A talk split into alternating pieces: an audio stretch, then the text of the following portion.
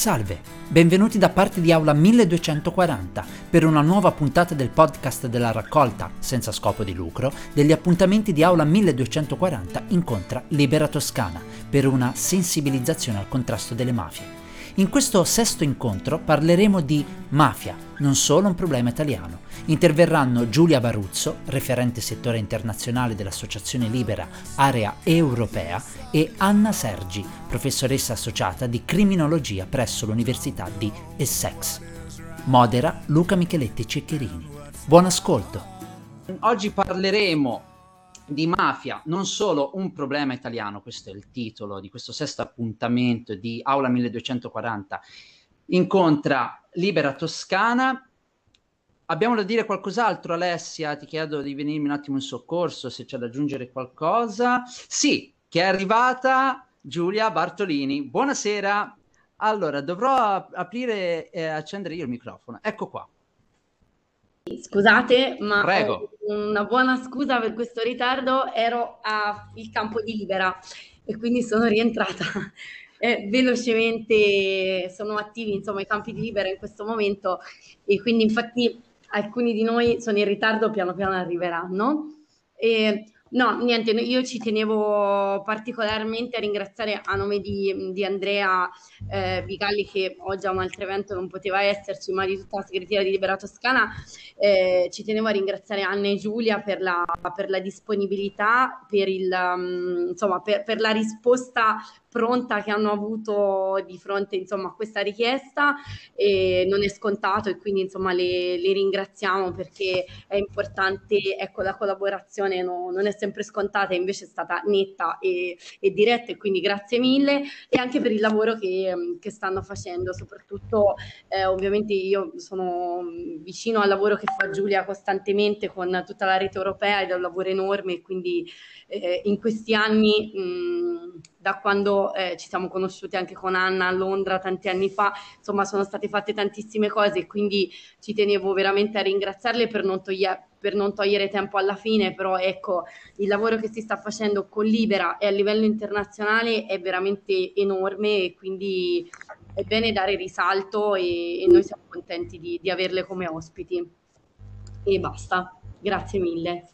Grazie mille Giulia. Eh, dico altre due o tre cose prima di iniziare a presentare le nostre ospiti. Vorrei ricordare che questi appuntamenti, questo ciclo di appuntamenti di Aula 1240 incontra Libera Toscana è inserito nel progetto REACT, sto leggendo il gobbo, eh, palesemente si vede, finanziato dalla Regione Toscana nell'ambito della re- legge regionale 1199 per la promozione della cultura della legalità. Quindi ringraziamo appunto la Regione Toscana eh, per questo eh, contributo e sostegno e eh, oggi vado a, introdur- a, introdurre l'argomento di oggi, ovvero parleremo della mafia non solo un caso italiano, quindi non parleremo come abbiamo fatto in questi cicli di incontri della mafia eh, legato solo ai confini italiani, ma parleremo anche da un punto di vista più internazionale, sia europeo che poi internazionale. Vado a questo punto a presentare le nostre ospiti che sicuramente ci illumineranno su questa realtà, ci diranno molto di più. Inizio col presentare Giulia Baruzzo, grazie mille di essere nostra ospite, referente settore internazionale dell'Associazione Libera Area Europea, giusto? Non sbaglio? Perfetto, grazie mille. Uh, il microfono è acceso, sì. Ciao a eh, tutti. Buonasera. E poi vado a presentare la professoressa Anna Sergi, professore associato all'Università di Essex. Non sono bravissimo sulla pronuncia, ma questo dovrei averla azzeccata. Stessa università in cui ha conseguito il dottorato di ricerca con specializzazione in criminologia al Dipartimento di Sociologia. Giusto? Giusto. Eh, lei si occupa dello studio della criminalità organizzata e della giustizia penale comparata. Eh, vuole aggiungere Posso, del, posso, darvi del tu, tanto è informale come appuntamento. Direi di sì. Ok, perfetto. Siamo eh, molto giovani. Chiedo ad Anna se, vuole, se vuoi aggiungere altro al, alla tua ricerca, al tuo studio? Alla... Sì, eh, perché credo che molti conoscano il lavoro di, di, Libera e Giulia sarà in grado di, Giulia Baruzzo, sarà in grado di, di spiegare un po' cosa fa Libera, è un po' più ovvio forse eh, per, per il, l'audience, che, ma dal punto di vista della ricerca um, volevo giusto raccontare un po' cosa faccio perché se no... Uh, si capisce perché sono stata invitata. Quindi eh, io mi occupo di mobilità della mafia, italiana, principalmente dell'andrangheta, sono calabrese di nascita e di cuore. Eh, anche se in questo momento sono in Toscana anch'io, devo dire che avendo il compagno toscano no, non disdegno il mare di Livorno. E, ehm, e mi sono occupata tantissimo di indrangheta fuori dall'Europa e ultimamente di, di, mafia italiana in Europa. Fuori dall'Europa ho passato tanto tempo in Australia e Canada principalmente, dove ho lavorato su quelle che magari ne parliamo, ne parliamo un po' le nuove mafie italiane o quel che rimane delle mafie italiane in Nord America e in Australia, che sono dei fenomeni assolutamente interessanti. Io faccio ricerca qualitativa, criminologica, quindi sostanzialmente vado a rompere le scatole alla gente chiedendo cose e, e cercando di sistemizzare conoscenza. E, gente implica spesso forze dell'ordine, varie mh, forze di, diciamo, politiche, ma anche gente, diciamo, normale, quindi varia metodologia. E ultimamente mi sono occupata un, rap- un progetto un po' più, um, diciamo, uh, meno avventuroso, anche perché fatto in periodo di Covid, l'avventura dello Zoom meeting, diciamo che non è proprio uguale ad andare in Australia, ma vabbè e è stato appunto il progetto Crime, Countering Regional Italian Mafia Expansion, che era un progetto finanziato dal Regno Unito, stranamente, tutta questa roba europea, ehm, ma che guardava la, le mafie italiane in Europa, eh, tutte le mafie, mh, non tutta l'Europa, solo sette paesi in tutto, tra cui UK, se ancora Europa, e, ehm, e guardavamo un po', abbiamo guardato un po' alla mafia map, quindi di cosa si sa delle mafie in Europa, ma soprattutto come si contrastano. E per sfatare anche un po' dei miti, ci sono tanti miti su, sulle mafie in Europa, eh, di cui parleremo, e diciamo che questa è la mia, uh, la mia apertura. Ho uh, di base dei network che mi permettono di farlo, e sono amica di tutti e con tutti, ecco perché conosco anche Giulia, e, ehm, ed è una delle cose bellissime mia, del mio lavoro, che mm, beh, incontro tanta gente, incontro anche gente come voi, quindi assolutamente grazie di avermi invitato. Grazie mille Anna, anche Giulia vuole aggiungere qualcosa? No, no, assolutamente sei stato chiarissimo. Grazie mille. E allora andrei avanti subito con la prima domanda. Appunto, eh, questo appuntamento eh, si svolgerà in questa maniera. Farò una domanda a testa in maniera alternata alle nostre ospiti. Poi l'ultima parte del, ehm, dell'appuntamento sarà aperto al pubblico. Il pubblico potrà intervenire facendo domande. Insomma, questa prima parte è dedicata alle domande invece ai nostri ospiti che vado a fare subito a Giulia, ovvero eh, l'ultimo appuntamento importante a livello europeo, se non sbaglio febbraio, ovvero il 16 ottobre del 2020, c'è stata la conferenza delle parti sulla Convenzione ONU, ONU contro la criminalità criminalità transnazionale. È stato un appuntamento importante perché eh, a distanza di 20 anni ricorda e riprende con forza, diciamo, eh, tutti ehm, i, il, um, come posso dire, tutte le um, i doveri che si era posta 20 anni fa la Convenzione di Palermo, se non sbaglio. E ti chiedo appunto a proposito di questo se ci puoi eh, dire qualcosa di più, raccontare qualcosa di più. Certo, tanto grazie a tutti, grazie a Giulia Bartolini per averci invitato, grazie alla vostra associazione insomma, per aver pensato anche a una dimensione internazionale che su questi temi purtroppo non è mai scontata e, ehm, e, grazie anche a chi sta partecipando in questa giornata accaldatissima, almeno qui a Palermo di luglio. Eh, di giugno. E, um, assolutamente importante l'evento che si è tenuto a ottobre 2020, come dicevi tu Luca, è un evento eh, internazionale perché era promosso dalle Nazioni Unite ed era la conferenza degli stati parte che hanno firmato questa convenzione eh, di Palermo nell'anno 2000 eh, e cercava appunto di fare un po' eh, l'analisi di come eh, si era sviluppato l'impegno eh, degli stati parte a questa, a questa convenzione che ovviamente eh, non obbliga in particolare nessuno a fare niente, eh, quindi diciamo di base è un bellissimo documento che però eh, non porta in sé eh, obblighi a livello di, non lo so, di regolamento europeo, eh, come magari siamo abituati a pensare, però ovviamente dà delle linee guida importanti agli Stati parte. Eh, io ho potuto partecipare a questa a questa iniziativa di ottobre 2020 a Vienna, l'unico viaggio che abbiamo fatto l'anno scorso all'estero, ehm, perché ovviamente c'è una, un contributo importante anche della società civile che sempre più per fortuna viene riconosciuto anche all'interno delle Nazioni Unite. Eh, si è partiti eh, da un presupposto importante per noi come, come Libera, per chi ovviamente eh, conosce Libera, quindi la promozione del riutilizzo sociale dei beni confiscati.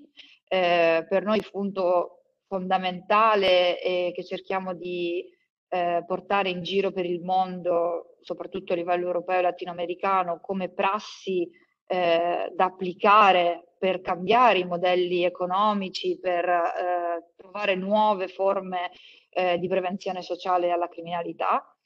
E eh, anche in questa occasione siamo riusciti ad intervenire nella dichiarazione finale in cui si, appunto, si, si esplicita la necessità di eh, incentivare questo, questo strumento. Um, non è stata l'unica occasione in cui si è parlato di uh, utilizzare sempre più la buona pratica di riutilizzo sociale dei beni confiscati, era stato fatto a livello di Nazioni Unite uh, già uh, nel 2019 quando si è parlato della Convenzione anticorruzione, sempre delle Nazioni Unite, eh, sottolineando in quel caso che il riutilizzo poteva essere anche un ottimo strumento per la compensazione alle vittime di criminalità organizzata. E eh, ultimamente, proprio all'inizio di questo mese, eh, c'è stata una dichiarazione politica, sempre delle Nazioni Unite, nell'Assemblea generale contro la corruzione, in cui di nuovo si è sottolineato eh, l'importanza di eh, spingere sempre più a capire come il riutilizzo sociale dei beni confiscati può essere implementato anche eh, all'estero, perché forse come molti di voi sapranno, in Italia è una pratica eh, che ormai ha più di 25 anni, ben riconosciuta, per cui nel 95 Libera ha raccolto più di un milione di firme ehm, appunto per il riutilizzo pubblico sociale dei beni, ma in realtà all'estero eh, in alcuni casi è solo una possibilità, in altri assolutamente non è neanche eh, un'opportunità contemplata. Quindi eh, di prassi a livello eh, europeo e mondiale i beni si vendono e vanno a dei privati e sicuramente non contribuiscono a un cambio culturale eh, delle nostre comunità. Libera non ha fatto questo insomma, nell'ultimo anno, eh, come ovviamente eh, molti di voi sapranno, ma a livello eh, di Nazioni Unite noi dal 2014 abbiamo lo status consultivo eh, presso il Concilio Economico e Sociale, l'ECOSOC appunto delle Nazioni Unite e quindi abbiamo potuto negli anni seguire da vicino il processo che poi ha portato anche a queste ultime eh, dichiarazioni. Ehm, come forse insomma un po' si è parlato nei giornali italiani, questa occasione appunto della, eh, di Vienna eh, dell'ottobre scorso è stata anche l'occasione per risollecitare eh, gli stati parte a ritornare alle origini del loro impegno eh, sottoscritto più di, più di vent'anni fa ormai e anche tornare un po' a come erano nate eh, non le Nazioni Unite in particolare, che nascono appunto nel 1945, ma come nasce l'impegno contro la criminalità organizzata, che nasce un po' dopo, diciamo ufficialmente nel 97. In realtà eh, a livello di Nazioni Unite il primo passo, che forse non tutti sanno, ma che è bello ricordare, è stato fatto nel 92 ufficialmente quando Falcone in persona eh, ha deciso di organizzare la riunione della Commissione sulla prevenzione della criminalità organizzata eh, proprio un mese prima della strage di Capaci. Eh, quindi in realtà è stato lui parte di questa eh, delegazione, è stato lui che ha lanciato l'idea di questa conferenza internazionale, avendo già intuito eh, a quel tempo che sconfiggere un fenomeno di tale portata e complessità era impossibile da fare a livello nazionale. Ci tengo a sottolineare un altro punto che forse non, non si ricollega direttamente eh, solo alla dimensione delle Nazioni Unite, insomma, che faceva riferimento alla tua domanda, ma un tema grosso che sicuramente Anna, essendo insomma, eh, la sua professione, io sono solo un attivista, ehm, ci, ci racconterà meglio è la necessità di avere una definizione comune, adatta e attualizzata di criminalità organizzata transnazionale. Eh, noi abbiamo diciamo, eh, la fortuna a causa di, insomma, della nostra storia italiana di avere una definizione specifica che si chiama eh, appunto reato di associazione mafiosa, ma in realtà all'estero questo eh, specifico reato non esiste e anche se questo eh, nome, diciamo, eh, quasi vissuto in modo antico, quasi vissuto in modo stereotipato all'estero, venisse tolto, eh, sarebbero da ben valutare e rivalutare i caratteri che sono inseriti nel nostro reato di associazione mafiosa, che sono eh, in realtà veramente ehm, eh, precursori di poi quello che si è dimostrato il, anche la diffusione di altre eh, mafie, non per forza le mafie tradizionali italiane che, che ben conosciamo. Ehm, finisco col dire eh, che questa esperienza che abbiamo fatto nell'ottobre scorso, insomma, in prima persona, eh, è stata anche fatta grazie al fatto che ci sono tanti magistrati eh, disponibili e capaci eh, nel sottolineare il ruolo della società civile, non solo italiana, a livello internazionale. In particolare eh, Balsamo, che è un magistrato appunto italiano, ma che adesso insomma in questo momento sta lavorando ehm, a Vienna, eh, appunto con l'UNODC, eh, ci ha dato sempre più la possibilità anche di formarci e di formare altre persone su temi così complicati, utilizzando anche metodi eh, informali, eh, dialoghi, eh, eh, condivisione di materiali e credo che questo sia un'altra delle caratteristiche stupende che, che cerca di, ehm, di approfondire Libera, di Scusatemi un attimo, eh, cre- scusami Giulia se puoi riprendere un attimo il punto perché eri un attimo scomparsa forse per la connessione, scusami ai, ai. Ai, sì, gli ultimi pochi secondi. Solo, stavo solo sottolineando insomma il fatto che eh, la rete, il, il, valore della rete che Libera cerca di promuovere è proprio anche tra ambiti diversi, quindi non solo tra attivisti ma anche con le forze dell'ordine, con eh, la magistratura, con professionisti accademici come Anna che in realtà incrocia nella sua esperienza insomma, larghissima, anche in piccola parte l'esperienza europea eh, della rete Chance, di cui magari eh, parleremo dopo, che è la rete che promuove Libera a livello europeo. Quindi credo che insomma eh, la forza eh, di questo percorso di livello internazionale eh, sia sempre più importante da valorizzare perché allo stesso tempo eh, sempre più da risalto al ruolo che abbiamo noi come cittadini singoli, ma anche come società civile organizzata. Grazie mille Giulia per l'intervento. Vorrei ricordare due cose che mi ero dimenticato prima di farti la domanda, appunto che la conferenza è avvenuta il 16 ottobre a Vienna, Vienna International Center, eh, perché è un polo degli organismi internazionali presenti nella capitale austriaca del, a livello internazionale e altro fattore molto importante, vorrei citare eh, le parole di Falcone appunto nel 92, un mese prima eh, della scomparsa, ovvero la via decisiva per combattere combattere la criminalità organizzata presuppone una collaborazione internazionale energica ed efficace e richiede la predisposizione di una legislazione internazionale adeguata. Quindi ci tenevo a, a citare queste parole eh, eh, che mi sembravano importanti da, da ricordare. Eh, inoltre ne approfitto per dire che ehm, Giulia eh, ha scritto un articolo che potete ritrovare anche su La Via Libera,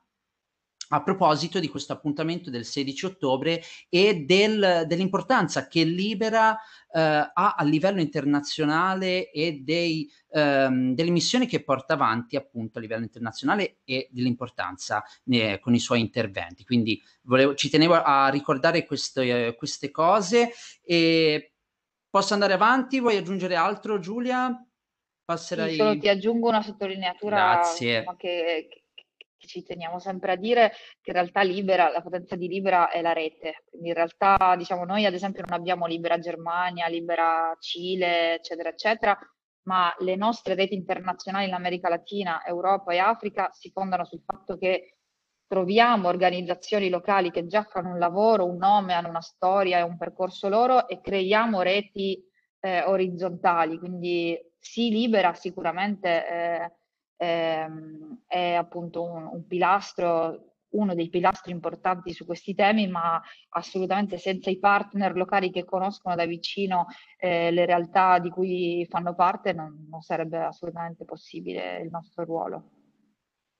Grazie mille. Eh, a questo punto eh, riprendo un attimo quello che aveva detto Giulia all'inizio, ovvero che non parliamo mai o comunque difficilmente parliamo di quello che accade a livello internazionale, di quelli che sono i rapporti. Quindi la domanda che vorrei fare a questo punto ad Anna è la seguente. Uh, se ci sono degli stereotipi sull'antimafia all'estero, uh, quali alternative potrebbero essere intraprese dagli stati, eh, dagli apparati giuridici appunto di ogni stato per combattere le organizzazioni criminali, quindi che cosa succede a livello internazionale. Pregiudizi e, e, alterna- e vie di eh, so- risoluzione. Ok, Grazie. allora mi hai fatto una domanda da due tesi di dottorato, ma cerchiamo ok, allora... Um Innanzitutto grazie a tutti di nuovo e grazie a Giulia per avermi dato l'assist su certe cose. Ehm, allora, il problema fondamentale, il, io cerco di essere abbastanza pratica e mi scuserete se sono, um, se tendo a semplificare certe cose, ma eh, trovo che sia più facile eh, a volte essere, andare un po' più per semplificazioni. Il problema dell'antimafia in, eh, all'estero è la parola mafia, detta proprio fuori dai denti. Nel senso che e adesso faccio la parte più analitica, eh, come ho già, uh, che, che, faccio spesse volte e lo faccio anche con i miei studenti. La parola mafia è, un, è linguisticamente una parola troppo piena, ha un significato culturale e un significato linguistico non neutro. È quello che in linguistica si chiama cultureme, cioè un meme culturale, vale a dire che se tu chiedi, metti insieme, mo ci vuole tipo... Um, barzelletta, metti insieme un cileno, un americano, un francese, un italiano e non si sa chi altro e gli dici cosa pensi quando pensi alla mafia? Nove volte su dieci si pensa alla mafia americana, si pensa alla mafia di Hollywood, si pensa alla mafia gli italiani stile Vito Corleone mm, o Tony Soprano e, e quello è istintivo, non uh, consapevole e non è neanche pregiudiziale, non è un pregiudizio, è semplicemente un meme culturale. Quindi la mafia all'estero non è la mafia italiana, è la mafia americana. E questo nasce da una serie di, di, cose che ovviamente hanno a che fare con globalizzazione dei mezzi di comunicazione, con la globalizzazione dell'inglese, con tutta una serie di cose. Quindi partendo da questo processo, il, quello che viene richiesto all'estero è un, sal, un triplo salto carpiato all'indietro, vale a dire, primo salto carpiato, Cos'è la mafia? Non la pensare come roba americana, pensala come roba italiana. Ok, la penso come roba italiana, primo salto carpiato, ce la faccio io, mh, agente di polizia del paese X, ce la faccio, la penso come italiana. Bene, eh, io però la chiamo in un altro modo, ma non fa niente, tu la chiami mafia, crimine organizzato, ce la possiamo fare. Però gli dice aspetta perché è, la mafia non è una cosa solo non è proprio una roba normale, non è crimine organizzato normale, è anche una cosa più o meno culturale che ha a che fare con le radici storiche dell'Italia, il feudalesimo e robe varie. E quindi quello comincia, ok, va bene, allora io che, che c'entra con me? Cominciamo a dire. E, e se è un problema italiano, è un problema italiano. L'italiano ti dice no, aspetta perché non è solo un problema italiano, perché tutte le nostre mafie sono attive nel paese A, B, C, D, I, X. Allora dici bene, quindi io come le, le, come le riconosco, come le, come le vedo? cosa fanno soprattutto quando vengono. Allora, cioè, ovviamente dipende dalle situazioni, si trovano un, più o meno una tipologia criminale, criminalizzata all'estero che quasi sempre, se non sempre, è il traffico di stupefacenti, perché su quello ci siamo tutti d'accordo, almeno. E, ehm, e di conseguenza, sì, quando c'è il traffico di stupefacenti e quando c'è il crimine organizzato è facile, è tutto molto facile. E si torna sempre al, tra- al, al, al salto carpiato all'indietro, perché dice ok, la mafia non è quella americana di Vito Corleone, non è quella di Tony Soprano, è quella italiana, quella italiana è una nuova mafia, mafie diverse, gruppi mafiosi diversi, ma all'interno degli stessi gruppi mafiosi ancora una serie di differenze di cui parliamo. Ok, quindi perché la chiamiamo mafia di grazia? Qual è la particolarità di questa cosa? È perché la mafia cerca potere, ma qua veramente cerca di fare cocaina. Quindi qual è il po- cioè perché mi serve sapere che è una cosa diversa da quella che magari ho io a casa i miei narcos fantastici che mi fanno cose. Ci è perché da noi è una roba più seria, perché è familistica, perché è una dinastia, una dinastia familiare, perché ha, ha, ha, dei risvolti sociali, perché infiltra l'economia, perché quello, quello dice sì, ma lo fanno anche i miei, nel senso perché tu la chiami mafia? E questa discussione che va avanti pressoché dai tempi e andrà possibilmente avanti fino ai tempi dei tempi, è un problema letteralmente di linguistica e di, e di pregiudizio linguistico. Ora, Ovviamente i passi avanti sono enormi e sono stati fatti grazie anche all'impegno di attivisti e all'impegno di persone che mh, hanno una pazienza immane nello spiegare certe cose e ovviamente non è che non si capisce, cioè, la, il, io mh, lo, l'ho osservato in tanti casi, c'è sempre una volontà da parte di chiunque di dire ok, spiegami sta mafia, se, se, pensi che io non l'abbia capita. Non ho mai visto qualcuno che mi dice, forse solo gli inglesi, ma questo è un altro discorso, che mi dice no, non lo voglio sapere. Cioè, quindi sì, si, si, si inizia a parlare. Quando si inizia a parlare, però, succede una cosa drammatica dal punto di vista sociolo, sociologico, che è quella per cui il poliziotto, agente di sicurezza, polizia del boh, Germania, Australia, Canada. Dice, va bene, allora io sto guardando a questo gruppo di calabresi mm, che fa varie cose, sono normalmente, ci interessano perché magari non fanno solo droga, sono policriminali, quindi fanno varie tipologie di cose di droga. Sono, si intersecano pressoché con tutti, parlano con i libanesi, i francesi, i tedeschi, gli americani, i messicani, ce ne frega niente. Quindi l'unica, l'unica differenza, tra virgolette, è che eh, sono magari policriminali, hanno collegamenti con l'Italia spesso e quindi ovviamente il loro network è italiano, ma questo ce l'hanno tanti altri gruppi criminali, ovviamente c'è anche i messicani, in Belgio hanno rapporti con i messicani in Messico, quindi gira che ti rigira, quando si parla di mafia si finisce sempre a quel dramma esistenziale che è il discorso etnico, vale a dire.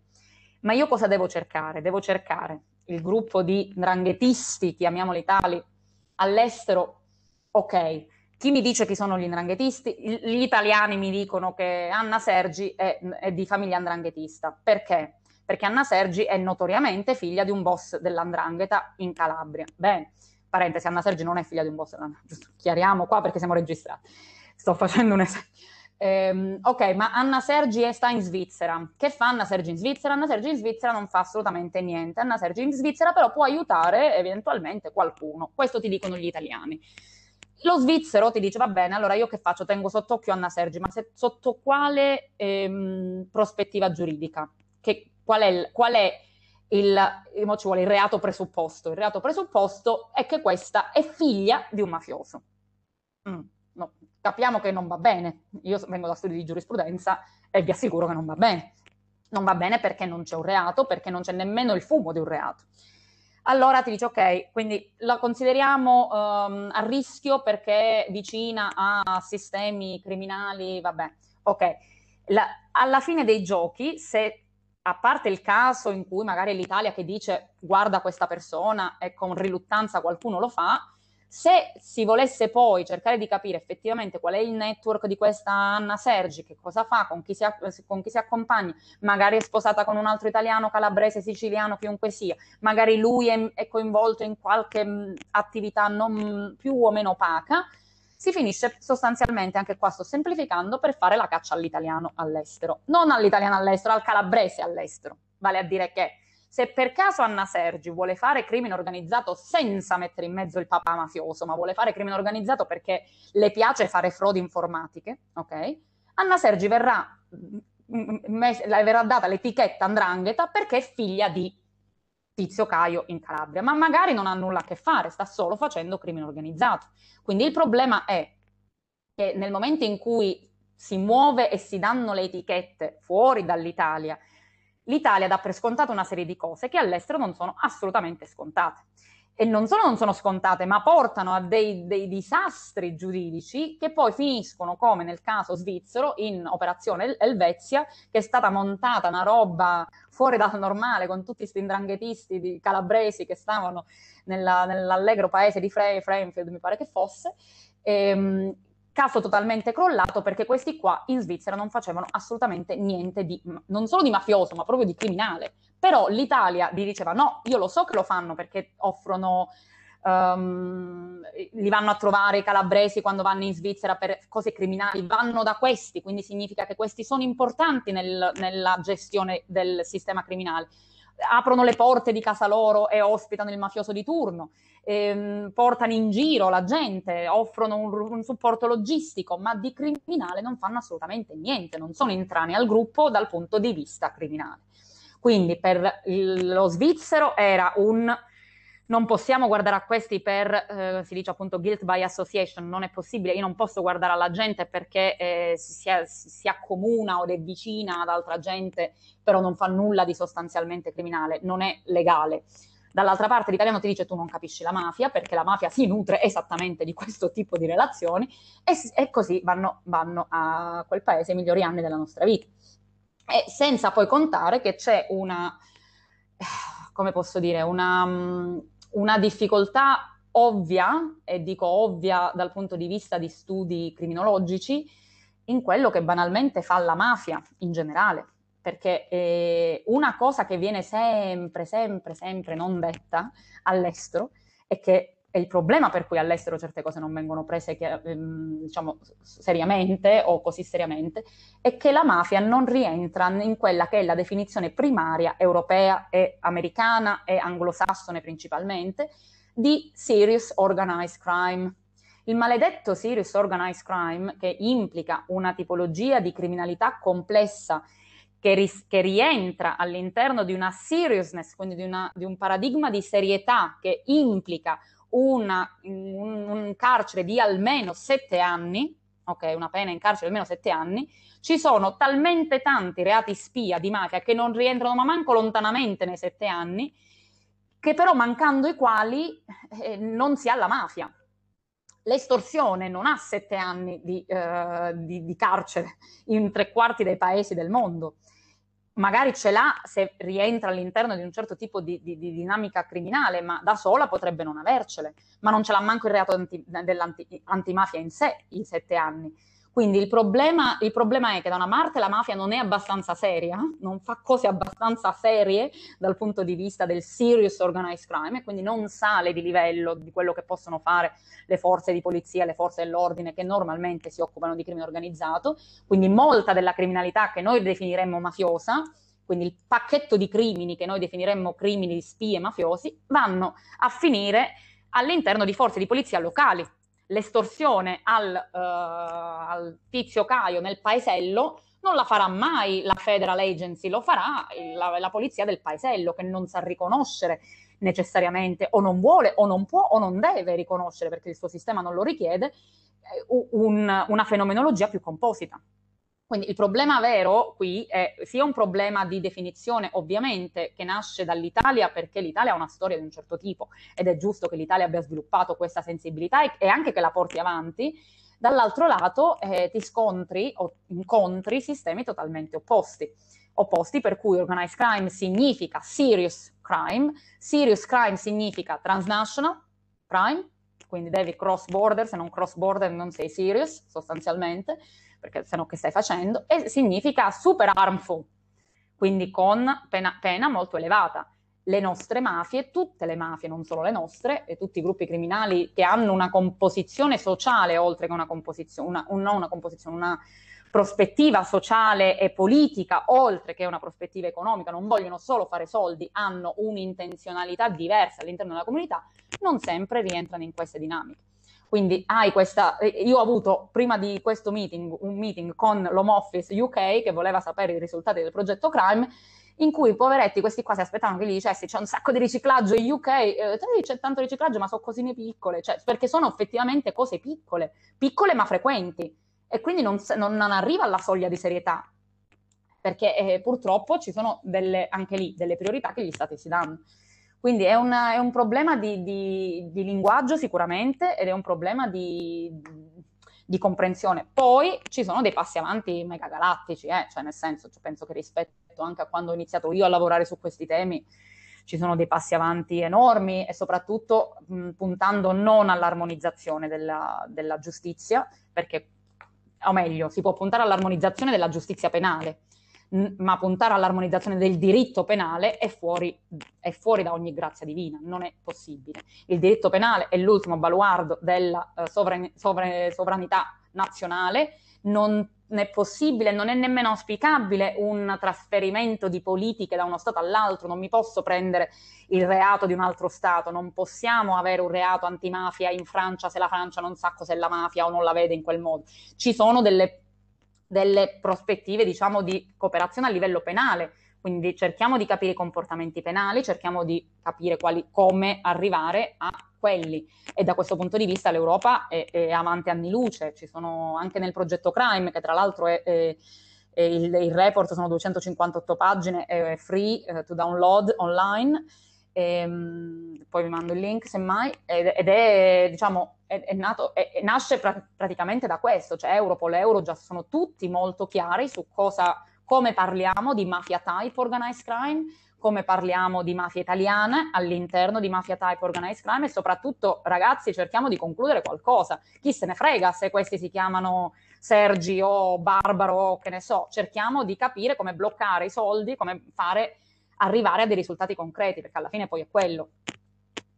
Spero di essere stata nei tempi. Grazie mille Anna. Quindi diciamo che il problema fondamentalmente, da quello che abbiamo capito, è anche eh, una cultura sociolinguistica e, e, giustamente anche gli apparati eh, giuridici di ogni Stato hanno la loro storia e quindi ovviamente hanno dei sostrati, quindi portano a scontrarsi o avere visioni diverse ovviamente nell'applicazione, non riconoscere appunto determinati eh, diciamo eh, fenomeni. Secondo me a questo proposito mi vengono in mente le parole di Gratteri, ovvero il procuratore della Repubblica di Catanzaro, a proposito di Calabria, il quale diceva nel 2018, durante un'intervista, non so se forse potrebbe essere giusta per questa occasione dire che, eh, per esempio, gli andranghetisti erano i veri eh, europeisti, perché? Perché per loro l'Europa era veramente un continente, mentre noi, diceva a livello giuridico, ci contrastiamo ancora tra Stato e Stato, nel senso che riuscivano gli andranghetisti a muoversi tra Olanda e Germania in una giornata come se noi ci dovessimo muovere all'interno di una città, con la stessa frequenza.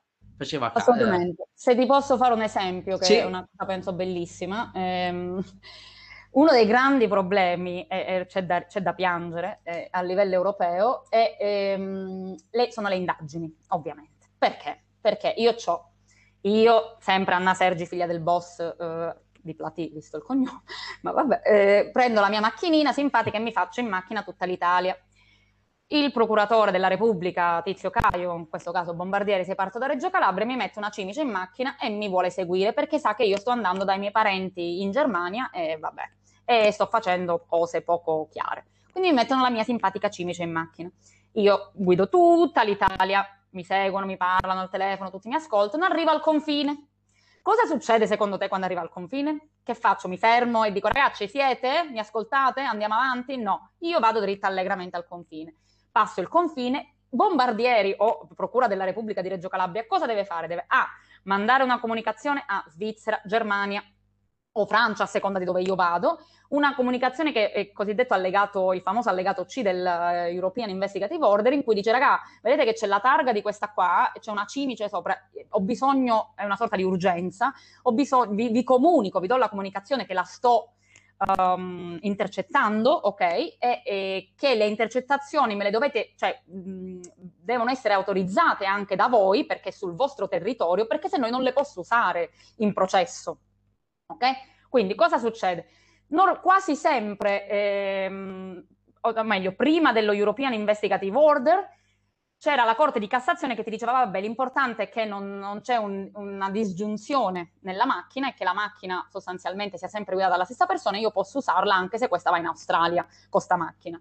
Con l'European Investigative Order e con l'obbligo degli stati di notificare le, entro le 24 ore che si sta avvenendo un'indagine italiana in territorio tedesco, francese, svizzero, quello che è, la Svizzera è entrata in questa dinamica per ovvie ragioni, nonostante non, non, non sia EU, e UE in, inglese, in italiano. E, ehm, cosa succede? Che la Germania si può mettere di punta e dire aspetta un attimo però, ma questa tu me l'hai chiamata intercettazione, ma per me sorveglianza è sorveglianza, quindi mi hai fatto la richiesta sbagliata, non è intercettazione, è, è un sistema di sorveglianza e il sistema di sorveglianza nel mio ordinamento ha un altro regolamento, tu lo puoi fare soltanto se bla bla bla. E da lì partono dinamiche. In tutto questo la famosa macchina di Anna Sergi ha passato la Germania, ha passato la Svizzera ed è andata in Belgio perché deve andare in Belgio a ripigliarsi non so che cosa ad Anversa. Quindi io nel frangente, mentre sto litigando con i tedeschi, scrivo ai belga e gli dico, raga, vedete che c'ho sto altra cosa, ta, ta, ta, Benissimo, intanto quella è arrivata in Belgio, io sto tentando di capire, nessuno mi sta ascoltando perché in questo marasma di roba la, la Cimice sta andando avanti, ok? Io mi faccio i miei simpatici traffici, vado ad Anversa, torno, mi fermo a dormire dai miei zii in Lussemburgo, cioè, la mattina dopo mi vado a fare il giretto a Lussemburgo sempre con la mia macchina sotto, sotto eh, torno in Germania, poi torno in Italia e nel frangente io potrei avere la Germania che mi dice no, questa cosa non è autorizzata, il Belgio che mi dice sì, è autorizzata, ma a me mancano per esempio due giorni in cui la macchina è stata in Germania. Quindi nonostante io la possa ascoltare perché è intercettata, non vale a processo. Quindi l'ondranghetista si fa allegramente i suoi fatti e va avanti e indietro Belgio-Germania, chi se ne frega perché ovviamente eh, lo può fare, a livello procedurale, sono, nonostante i, i, i passi avanti enormi, ci sono ancora queste piccole cose e il fatto del bugging nella macchina è l'emblema di questa cosa perché si, ci si litiga, se intercettazione o sorveglianza, e non, è, non sto scherzando, e, e, lì deve intervenire Eurojust, deve intervenire il procuratore capo, deve intervenire, insomma, per cercare di non perdere quello che tu stai tentando di fare. Quindi sì, assolutamente, nel senso il problema vero è, è, è che le procedure, le procedure rimangono comunque, anche se avanzate, un passo più indietro, purtroppo, per ovvie ragioni. Noi abbiamo regole, il crimine no, cioè il crimine ne è altro. Ecco. Certo. Grazie mille per questo approfondimento. Passo a Giulia per questioni di tempo. Allora, Giulia, prima parlavamo appunto di Chance, ovvero Civil Hub Against Organized Crime in Europe. Ci vuoi parlare di questa realtà che credo sia la collaborazione di Libra con associazioni a livello europeo? Allora, forse devo attivare io il microfono, perdonami, eccomi. Yes. Grazie. Sì, no, no, eh, ascoltavo affascinata Anna, anche se l'ho sentita parlare più di una volta, perché ogni volta è una, una lezione assolutamente diretta e impattante, quindi ho preso appunti. E, ehm, sì, eh, in realtà questa rete europea eh, che citavi tu, Chance, non è la prima esperienza di rete che ha avuto Libera, eh, appunto in questa prospettiva di eh, l'attività che facciamo di prevenzione sociale a livello italiano non può prescindere da un'attività transnazionale e quindi nel 2008 più o meno eh, si creò un'altra rete che si chiamava FLAIR, Freedom, Legality and Rights in Europe. Questa rete era indipendente, stava a Torino, aveva un suo board, eh, non fu un'esperienza né totalmente efficace né totalmente eh, fallimentare, aiutò tantissimo ad esempio nella promozione della direttiva europea eh, che include eh, la possibilità di riutilizzo pubblico e sociale eh, dei beni confiscati, quindi un grandissimo ruolo e questo avvenne nel 2014, però poi diciamo, problemi grossissimi di gestione interna portarono, portarono alla chiusura di queste reti nel 2014 e ne parlo insomma con con grande emozione, nel senso che noi eravamo già parte di questo processo di uscita da questo fallimento, diciamo, a livello di organizzazione della società civile europea, però eh, cosa successe? Che ovviamente noi non volevamo arrenderci a un, a un progetto che era stato esternalizzato ed era insomma diventato difficile da gestire e abbiamo deciso di seguire l'esempio che Libera già aveva portato avanti da tanti anni, dal 2005 in America Latina. In America Latina noi abbiamo una rete che si chiama ALAS, America Latina Alternativa Social, dove ci sono meravigliose realtà di 12 paesi del centro e Sud America e questa, era, questa rete è una rete latinoamericana eh, orizzontale, informale, eh, quindi non è un soggetto politico o giuridico eh, riconosciuto, ma in realtà fa veramente la reale attività di advocacy che eh, che viene portata avanti in rete, sia a livello paese sia a livello eh, di Centro e Sud America. Quindi abbiamo provato a ricontattare le organizzazioni di società civile che eh, più o meno avevano già collaborato con, con Libera in questa idea europea di, di rete internazionale e, e, piano piano dal 2016 abbiamo iniziato a capire quali fossero le necessità, banalmente quello che ci dicevamo eh, fino adesso, quindi nel mio paese non si parla di mafia, non si può parlare di mafia, eh, nel mio paese, che poteva essere il Belgio, eh, ci sono comunità intere di, eh, di mafiosi che però non vengono riconosciute.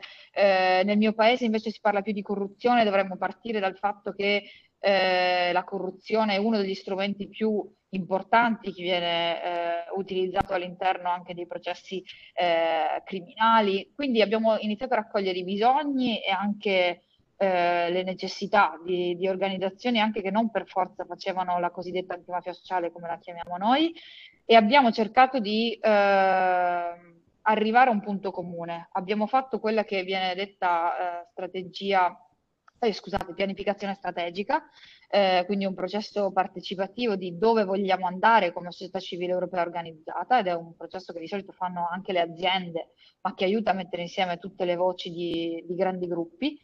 Eh, e poi abbiamo creato un'agenda politica. Nel 2019 abbiamo presentato questo documento al Parlamento europeo, è stato eh, veramente un momento emozionante per noi perché insomma eravamo finalmente ufficiali, ufficialmente eh, parte di un processo politico europeo e con richieste, eh, sottolineature, mettendo di nuovo al centro questo tema che molto spesso appunto eh, a livello europeo non viene considerato come, come centrale. E da lì eh, sono partite anche le azioni, quelle, quelle concrete, un po' come eh, quella che eh, ritroviamo nella sensibilità culturale a questi temi, nel capire, decostruire, come ci diceva Anna prima, anche gli stereotipi mafiosi che esistono tutto il mondo, ma a livello europeo eh, forse ancora più fortemente. E eh, abbiamo tanti progetti europei attivi, quindi cerchiamo di, come abbiamo fatto nell'agenda politica, di includere diversi fenomeni criminali eh, nell'azione eh, di prevenzione che, che, viene fatta come società civile.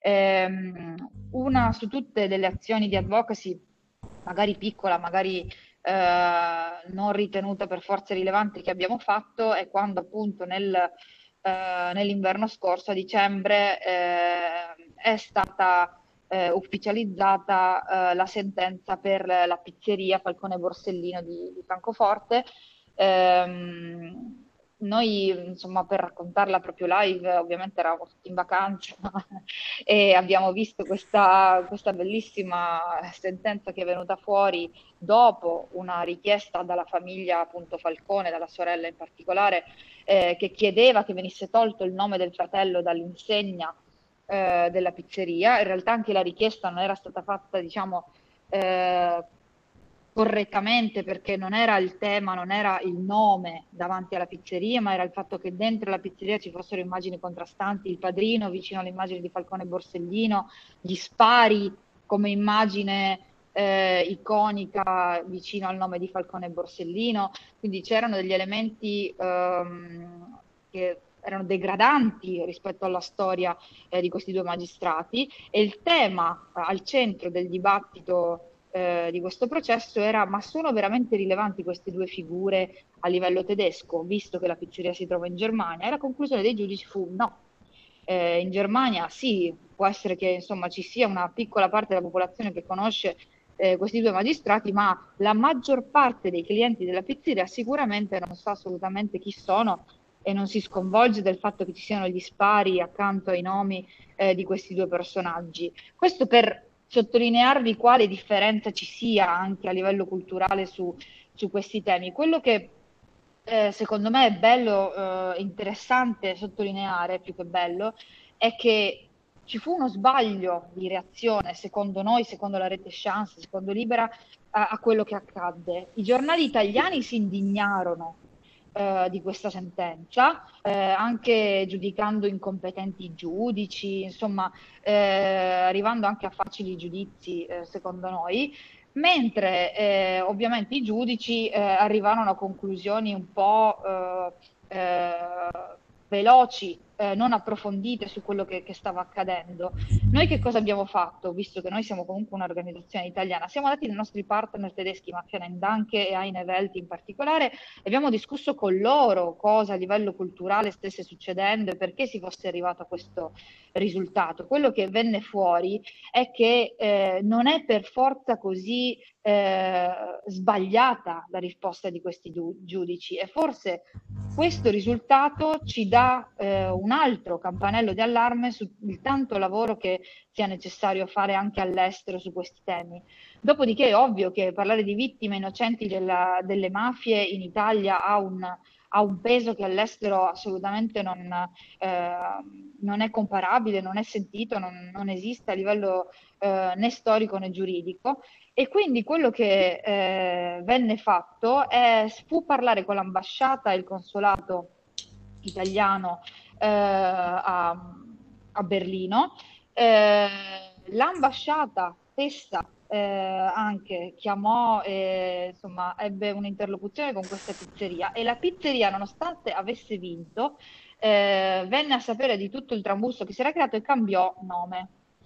Eh, addirittura abbiamo fatto una ricerca insomma, in queste ultime settimane, sembra che adesso addirittura la pizzeria sia chiusa, eh, non ne abbiamo la, la, la certezza, però diciamo eh, il fatto che comunque decisero di cambiare nome eh, eh, per un, un primo, diciamo, eh, una prima avvisaglia che a livello sociale insomma, aveva dato eh, fastidio questa decisione, eh, a noi comunque aveva, aveva, dato uno spunto per iniziare a parlare di tantissimi loghi, marche, eh, giochi, videogiochi che hanno questo tema al centro e lo esaltano in modo, in modo positivo. Quindi in realtà eh, per noi è stato uno spunto ulteriore di riflessione, abbiamo iniziato anche a fare eh, una mappatura a livello spagnolo, non vi dico quanti marchi, oltre alla Mafia 60 alla Mesa, che è una catena di ristoranti, esistano uh, su questo tema.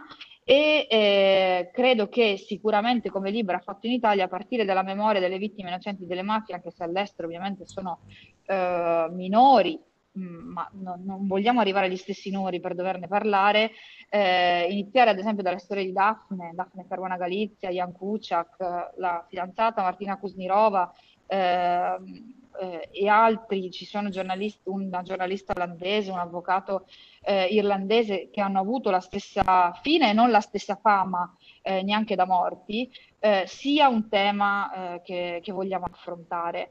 una cosa bella che abbiamo fatto subito dopo eh, appunto perché anche la rete tedesca si è iniziata a interrogare su che cosa poteva fare essendo su quel territorio e iniziare a tradurre eh, alcuni dei, dei, contenuti che Libera porta avanti eh, come, come, prassi, come la, giornata inter- eh, come la, giornata nazionale della memoria dell'impegno, ricordo le vittime innocenti delle mafie del 21 marzo, eh, in inglese, tedesco, eh, spagnolo, francese, fiammingo, e, e inserirla in Wikipedia, perché in Wikipedia questa pagina non esiste per l'italiano, diciamo, ehm, che, che, bazzica il mondo dell'attivismo, può essere anche una giornata eh, conosciuta, ormai riconosciuta a livello istituzionale in Italia, però all'estero eh, questa cosa non, non, si conosceva o, o, non era raccontata nel modo giusto. Quindi eh, sicuramente eh, Shan sta facendo pluribattaglie eh, a livello culturale e sociale e sta cercando di farlo soprattutto con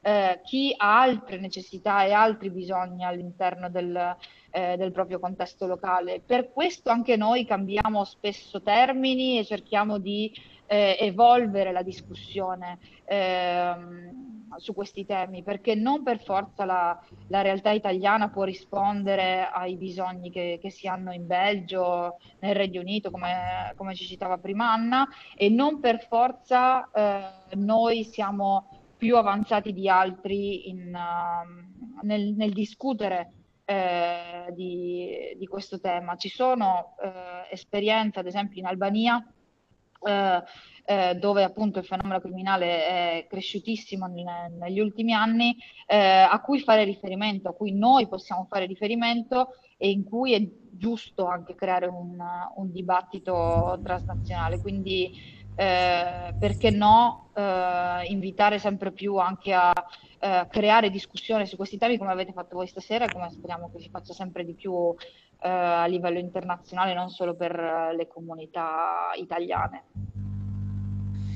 Grazie mille Giulia, andrei avanti ancora con le domande, eh, però ci tengo a dire che sì, credo che sia un'opportunità, io penso a, in, in, piccolo, tra virgolette, all'Unione Europea e credo a sensibilizzare la cultura, sì, in piccolo, tra virgolette, ripeto, eh, penso che sia fondamentale appunto che l'Unione si può arricchire di valori appunto sensibilizzando sulla cultura eh, appunto a livello continentale. Quindi eh, grazie di averci messo eh, a conoscenza in luce di questa, di questa realtà e io ci credo for- for- fondamentalmente sul, su, su, sull'attivismo delle associazioni, quindi grazie mille per, per, per questa per questa realtà che forse in pochi conoscevano, probabilmente, peccato. Eh, ma il nostro intento è farla conoscere. Faccio l'ultima domanda. Come eh, d'accordo a, uh, ad Anna, ovvero la domanda che mh, mm, mi, mi, nasce appunto dal, che è nata dal, da, da ascoltare la seconda uh, risposta è questa. Mm, siamo forse soliti pensare che eh, le organizzazioni criminali siano come del, de, dei monoliti, un pezzo unico, per esempio, mi viene in mente l'andrangheta.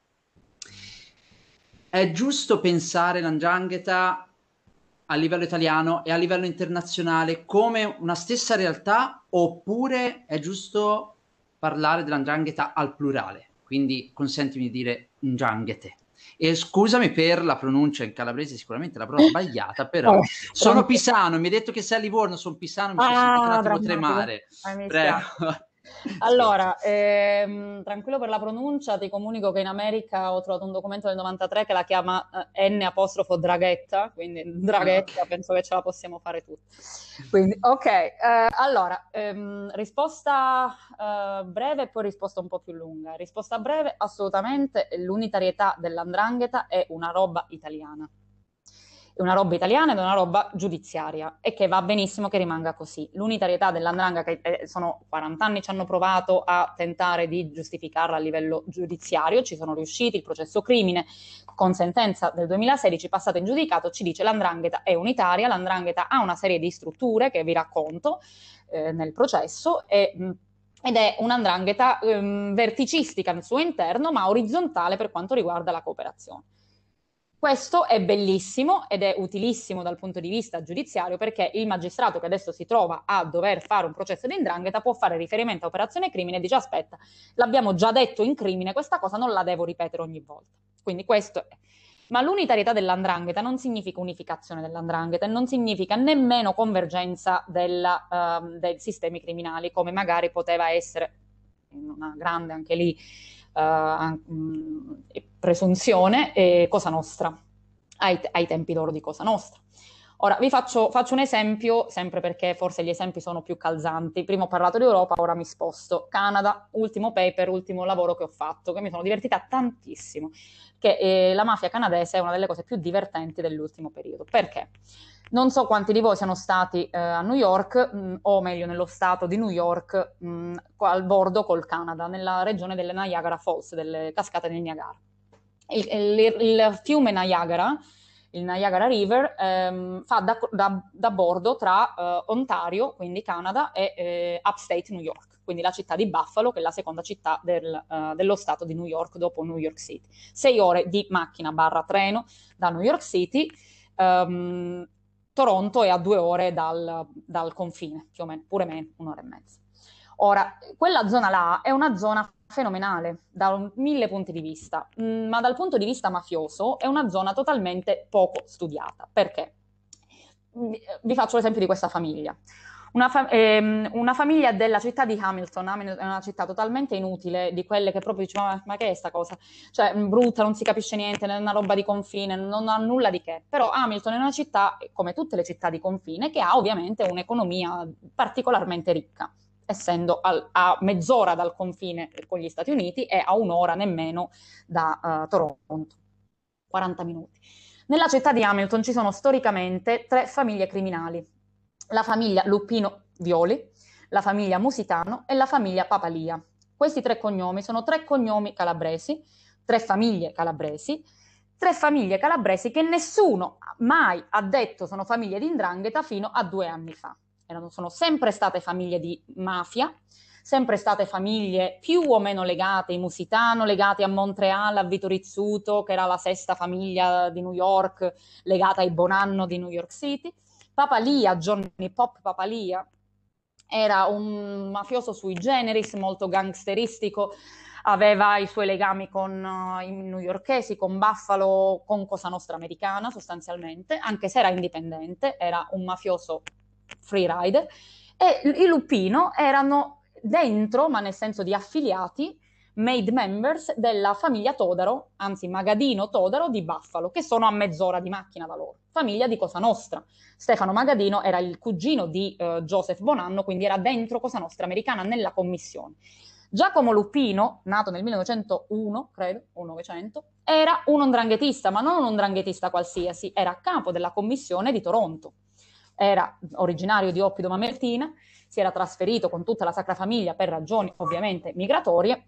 I suoi figli nati lì, si era sposato con un'altra, con una siciliana tra l'altro, neanche calabrese, e, e, ehm, ed era sostanzialmente um, a capo di quello che era il Siderno Group of Crime, il gruppo dei sidernesi, criminali sidernesi, eh, con base a Toronto, che, dentro cui praticamente lui rappresentava Hamilton, lui rappresentava il cosiddetto locale di Hamilton, come noi lo chiameremmo oggi in linguaggio dranghetista quindi aveva, portava dentro una sua, una sua storia, aveva una, un pedigree criminale di un certo tipo, lo ritroviamo a livello storico in tutte le operazioni di indrangheta, chiamiamola indrangheta all'epoca, del, italiana degli anni 90. C'è un'operazione importantissima che si chiama Operazione Siderno Group, dove Giacomo Lupino è considerato a capo della commissione eh, per anni di Toronto, insieme a, ai commisso, che sono probabilmente la famiglia criminale più internazionale di questo mondo.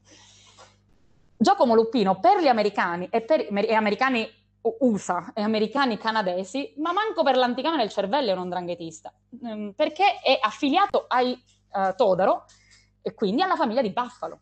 E di più, cosa succede in questa magica cosa? E nel 2000, di, questi qua sostanzialmente hanno una vita criminale più o meno di successo, un po' mezzi in carcere, mezzi no, comunque al momento sono abbastanza non in grassissima fortuna, ecco. 2017 arrestano due, i due nipoti di Giacomo Lupino, che intanto sono ovviamente, no, nipoti, pronipoti di Giacomo Lupino, che intanto ha avuto dei figli, ovviamente si è procreato, che si chiamano Domenico e Giuseppe Violi. Domenico e Giuseppe Violi sono nati e cresciuti in, ad Hamilton, sono americanissimi, ok? Eh, non, ma- non, sono mai andati in Calabria, ma manco per niente, nessuno sa assolutamente chi sono, manco cos'è la Calabria. Questi qua eh, vengono arrestati, Domenico Violi viene arrestato con l'accusa di eh, traffico di stupefacenti e per affiliazione era underboss, quindi secondo in uh, carica, della famiglia di Buffalo di America Cosa Nostra, American Cosa Nostra. Quindi Domenico, eh, come, come, suo nonno, suo bisnonno e suo nonno, quindi all'interno, sempre calabrese, all'interno di una famiglia di Cosa Nostra. La parte bellissima di tutto ciò è che Domenico Violi ha un cugino, la sto facendo molto specifica, la so benissimo perché l'ho appena scritto. Domenico Viola ha un cugino che si chiama Cece, Cece Luppino. Cece Luppino viene ucciso nel 2019 in seguito a una serie di cose. Cece Luppino, parentesi, c'è un'intercettazione bellissima in cui lui rifiuta di fare il mafioso e dice al padre Natale Luppino, dice ma chi me la fa fare? Tu hai avuto 30 anni di ansia e panico, non dormi, non mangi, sei dimagrito, non c'hai soldi, ogni soldo che c'hai te lo, te lo cacciano, chi me la fa fare, mi faccio il mio bel business e guadagno di più e sto più tranquillo. Quindi Cece Luppino, che era l'erede al trono della famiglia, dice di no e passa appunto ai cugini lo spettro, ai cugini violi. Cece Lupino viene ammazzato. Un mese dopo dalla sua morte, a Siderno si parla della morte di Cece Lupino. Dici come era mio cugino, mio cognato, insomma tutti hanno parenti con questi qua. A Siderno vien- loro vengono considerati in drangheta. Ma i, sider- i ad Hamilton nessuno li considera andrangheta, né tantomeno loro stessi si considerano andrangheta, non hanno nessuna affiliazione, non sanno manco dove stanno di casa gli indranghetisti, si conoscono con i commisso e ovviamente hanno semi parentele lontanissime, considerano, ma tendenzialmente nessuno si fa nulla con i sidernesi a questo punto storico, ci sono stati vari momenti. Quindi l'andrangheta è una cosa complicatissima che non possiamo stare qua a parlare, ma parlare al singolare di indrangheta ha solo senso quando si sta parlando di un fenomeno criminale italiano all'interno di una giu- giurisdizione che ha delle caratteristiche chiare quando si parla, chiare, vorrebbe averle chiare quando si parla di mafia, ma in Italia stessa sappiamo che quando si parla di indrangheta in realtà quello che si sta davvero dicendo è c'è una famiglia o un gruppo di famiglie indranghetiste o simili indranghetiste che fanno cose altrove. Prendiamo il caso dell'Emilia Romagna, non è tutta l'andrangheta, non è che si muove tutto il crimine di indrangheta, si muove il locale di Cutro con quelle 3-4 famiglie, una, il Grande Aracri, sono loro che non hanno assolutamente alcun tipo di necessità di contattare eh, il crimine di polsi, di avere il benestare del crimine di polsi. Se hanno problemi nessuno necessariamente li aiuta se non lo chiedono. E la stessa cosa si, riper- si, riper- si ripete svariate volte all- all'estero. Ci sono i collegamenti tra i calabresi mafiosi all'estero e i mafiosi di casa propria, ma sono collegamenti tra famiglie e famiglie clan su clan, il clan barbaro in Australia che parla col clan barbaro in Calabria, ma non è che parla con tutta l'andrangheta, né tutta l'andrangheta decide cosa fa il clan barbaro in Calabria, perché l'andrangheta è una struttura bottom up, non top bottom, quindi è la famiglia che decide sempre e solo la famiglia. E anzi, vi dirò di più, io sono una grande, grande fan di, eh, de, come dire, dello cercare di differenziare queste dinastie criminali, che sono dinastie criminali, ma non sono tutte uguali.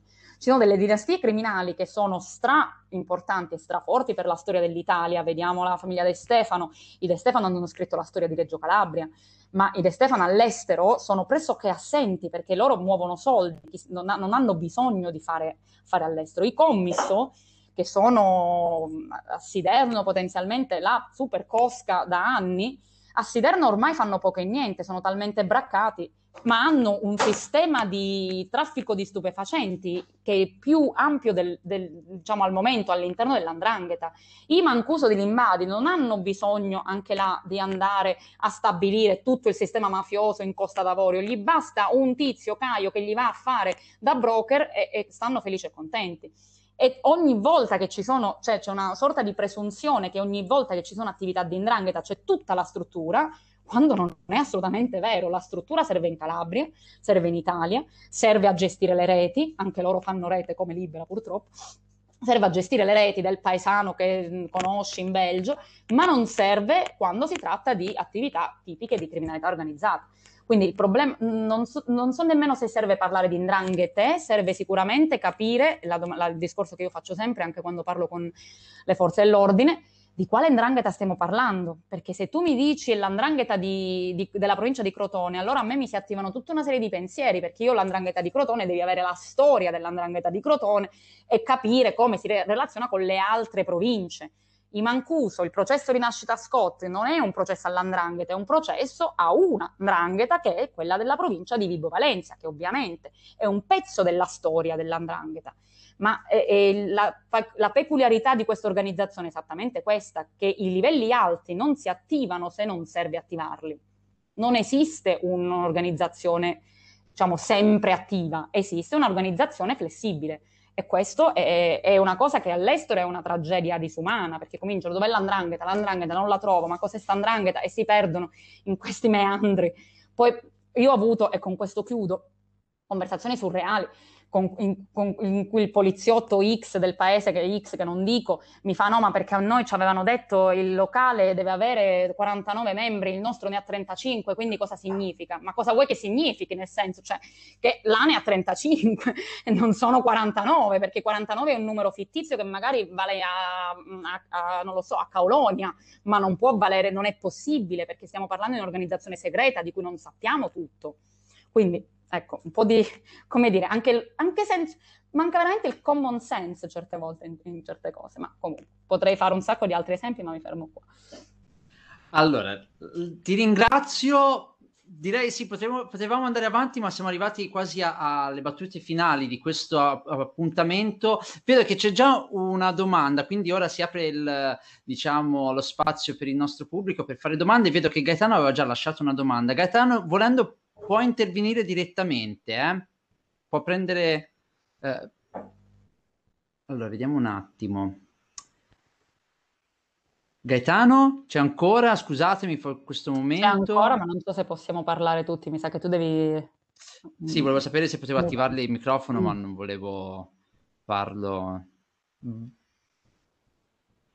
Va bene, allora ne approfitto, lo leggo io direttamente, facciamo così. Allora, la domanda è eh, per Anna.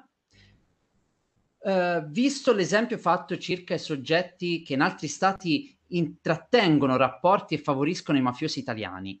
Cosa pensa del fatto che il legislatore italiano non abbia mai provveduto a codificare il concorso esterno? Ci sono, ma non, non, non mi senti. Ah, allora aspe- aspetti, aspetti. Apro un attimo il microfono. Vai. Gaetano, pronto? Apro il microfono. Ci sei? Sì, ecco, sì. prego, prego. A te, Scusate a te. anticipatamente se non attivo la telecamera, ma ho qualche problemino. Nessun di, problema. Di, di luce qui e quindi la telecamera è orrenda da far vedere, è inguardabile. quindi preferisco così. E, ehm, niente, vado subito al sodo. Eh, hai già letto la mia domanda, io ho sentito l'esempio degli svizzeri che non sono particolarmente, diciamo, attivi nel, nella mappa del, della, della consorteria, però si prestano a favorire e si attivano allorquando i, i sodali richiedono il loro intervento. Ora, si è per anni eh, in molte sedi discusso in Italia il, il concetto della, del concorso esterno. Eh, alcuni per una giurisprudenza ormai consolidata stanno anche scontando condanne per questa, per questa, per questa fattispecie. Però mm. il fatto che il legislatore non abbia mai provveduto a codificare, a rendere chiaro quali sono i, eh, i, termini, i termini, i limiti, eh, la, la, cornice eh, legale di questo comportamento ha creato anche di, diverse difficoltà per gli investigatori, così come a livello transnazionale, nel capire di che reato si stia parlando, perché se comunque sia all'investigatore svizzero si parla di un reato specifico presente nel codice penale, allora il legislatore svizzero comunque può anche essere agevolato nel capire qual è la fattispecie di reato di cui stiamo parlando. Quando noi ci rapportiamo con un legislatore svizzero e gli diciamo sì, vabbè, si tratta di questo, però sappia, eh, sappi che eh, non c'è un titolo di reato specifico nel nostro. Allora, effettivamente, come diceva la professoressa, dice, ma di che cosa stiamo parlando? Mm. Ecco, perché il, la, la, la, domanda eh, è questa. Come mai se effettivamente il problema è stato sollevato più volte, anche benissimo, da notissimi processi e che traggono origine dal lavoro, dal lavoro dei, dei, dei, di, di, illustre di, del dottor Falcone, eccetera, eccetera. E come mai non si, è, eh, non si è avuto questo stimolo, questo input, qual, questa forte da parte del, mh, mm, vabbè, de, anche eh, delle corti a spingere perché il legislatore eh, codificasse. Chiudo. Ok. Eh, allora, è una domanda complicata perché richiederebbe di fare una, la storia giuridica eh, che nasce da, non tanto dalle Corte di Cassazione, ehm, la famosa sentenza Carnevale, ma dalla Corte di Strasburgo che ci ha in realtà tagliato le gambe più di una volta per queste cose. Il, la ragione ufficiale è che non si tratta di una nuova fattispecie criminosa, non, possi- non, non, non è possibile creare una fattispecie se c'è a livello ovviamente di logicità criminologica, mm, di diritto penale, eh, se c'è già una fattispecie adeguata. Il reato eh, di concorso è un reato di ehm, cosiddetta conspiracy, quindi di uh, concertazione di attività per un reato che già esiste, cioè per la, la creazione di benefici finanziari e o politici mh, che va a mh, beneficiare sostanzialmente la, l'organizzazione criminale. Abbiamo, come saprà Gaetano, mi permetto di chiamarla Gaetano perché non vedo il suo cognome, e, ehm, e come sapranno gli altri, ehm, c'è una chiarezza all'interno del, del, reato, si sa cos'è il reato di, di, concorso, il problema è la discrezionalità di questa, di questa fattispecie, è troppo ampio, perché noi sappiamo che ci serve una condotta univoca, una condotta sostanziale soprattutto, perché e che soprattutto sia eh, in qualche modo doloso, nel senso che si sappia che quella condotta sostanziale va ad aiutare la, eh, l'organizzazione criminale.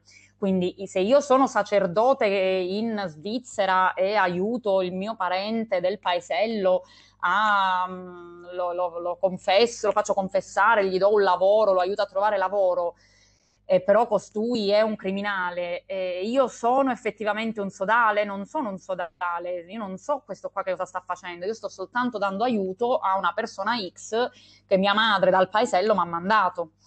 E a differenza, per esempio, dell'avvocato XY che invece va a cena con eh, il mafioso di turno e in quel caso non può non sapere chi è il mafioso di turno e non può non sapere che qualunque ehm, consiglio extragiudiziario, extralegale che gli sta dando è ehm, per diciamo ehm, vari vantaggi è un, un, un, contributo sostanziale all'organizzazione. Il problema qua è sempre l'organizzazione. Ci sono delle fattispecie giuridiche diverse. Se io sto facilitando un'attività criminale, questo reato di facilitazione c'è in tutti gli stati. Aiden abetting è, uno, è un, un, reato mh, di ampli, amplissima diffusione. Se io aiuto Anna a uh, nascondersi e Anna è voluta dalla legge in Italia, io sto commettendo un reato, ma non è un reato di concorso, è un reato di facilitazione con la commissione di un, rea- di un altro reato. E questo è individuo su individuo il concorso in associazione mafiosa è individuo su organizzazione, quindi devi provare che c'è una, un contributo sostanziale all'organizzazione, non quindi al clan, quindi a, alla mafia, all'andrangheta o a quello che è l'estrinsecazione ed è difficilissimo. Quindi il problema eh, credo che ci siano delle, eh, un po' delle resistenze di sovracriminalizzazione, uh, perché parentesi, ricordiamoci che il 416 bis ci ha salvato in tanti modi, ma al momento è sotto uh, scrutinio ogni due per tre perché non regge alla mafia al nord e non regge a mafia capitale. E non re- cioè, so- quando, ogni volta che si mette una sorta di cappello su un reato, si delimita quel reato e quella fattispecie e le si impedisce in qualche modo e diviene più difficile capirne i confini. Quindi, da una parte, io sono abbastanza, non ho una, un'opinione chiarissima su questo, nel senso che non ho studiato abbastanza la giurisprudenza degli ultimi anni per avere avercela, ma non sono così sicura che serva necessariamente un, re- un nuovo reato o una codificazione del concorso. Il concorso è 110 codice penale più 416 bis perché è pensato come un reato di concerto sull'organizzazione criminale aggiungere un comma al 416 bis che preveda mm, esattamente questo sarebbe ridondante. Immaginare un'altra fattispecie che non sia già delimitata dalla Corte di Cassazione mi viene anche difficile da pensare. Credo che sia semplicemente un lavoro a questo punto di, di armonizzazione delle sentenze. Il problema vero è che in Italia ovviamente eh, la Corte di Cassazione non può fare legge, quindi eh, eh, si può andare contro la Corte di Cassazione, non è il, il, bene, il, diciamo, il diktat supremo, però ovviamente ormai ci sono delle come dire, il problema vero è dimostrare il contributo sostanziale, quello è il vero problema dei magistrati, che sia, e che sia all'organizzazione e non, non, vedo come una criminalizzazione sia necessariamente d'aiuto per questo. Non, non so se ho risposto alla domanda perché non, non sono una politica dal, delle politiche criminali, quindi non ho, non ho, ben chiare le dinamiche. Ma non so se Giulia, forse ne avrete già parlato, ne avete parlato in sede libera di questa cosa, eh, magari non a livello internazionale, però ecco, non so se vuoi aggiungere qualcosa. Mm.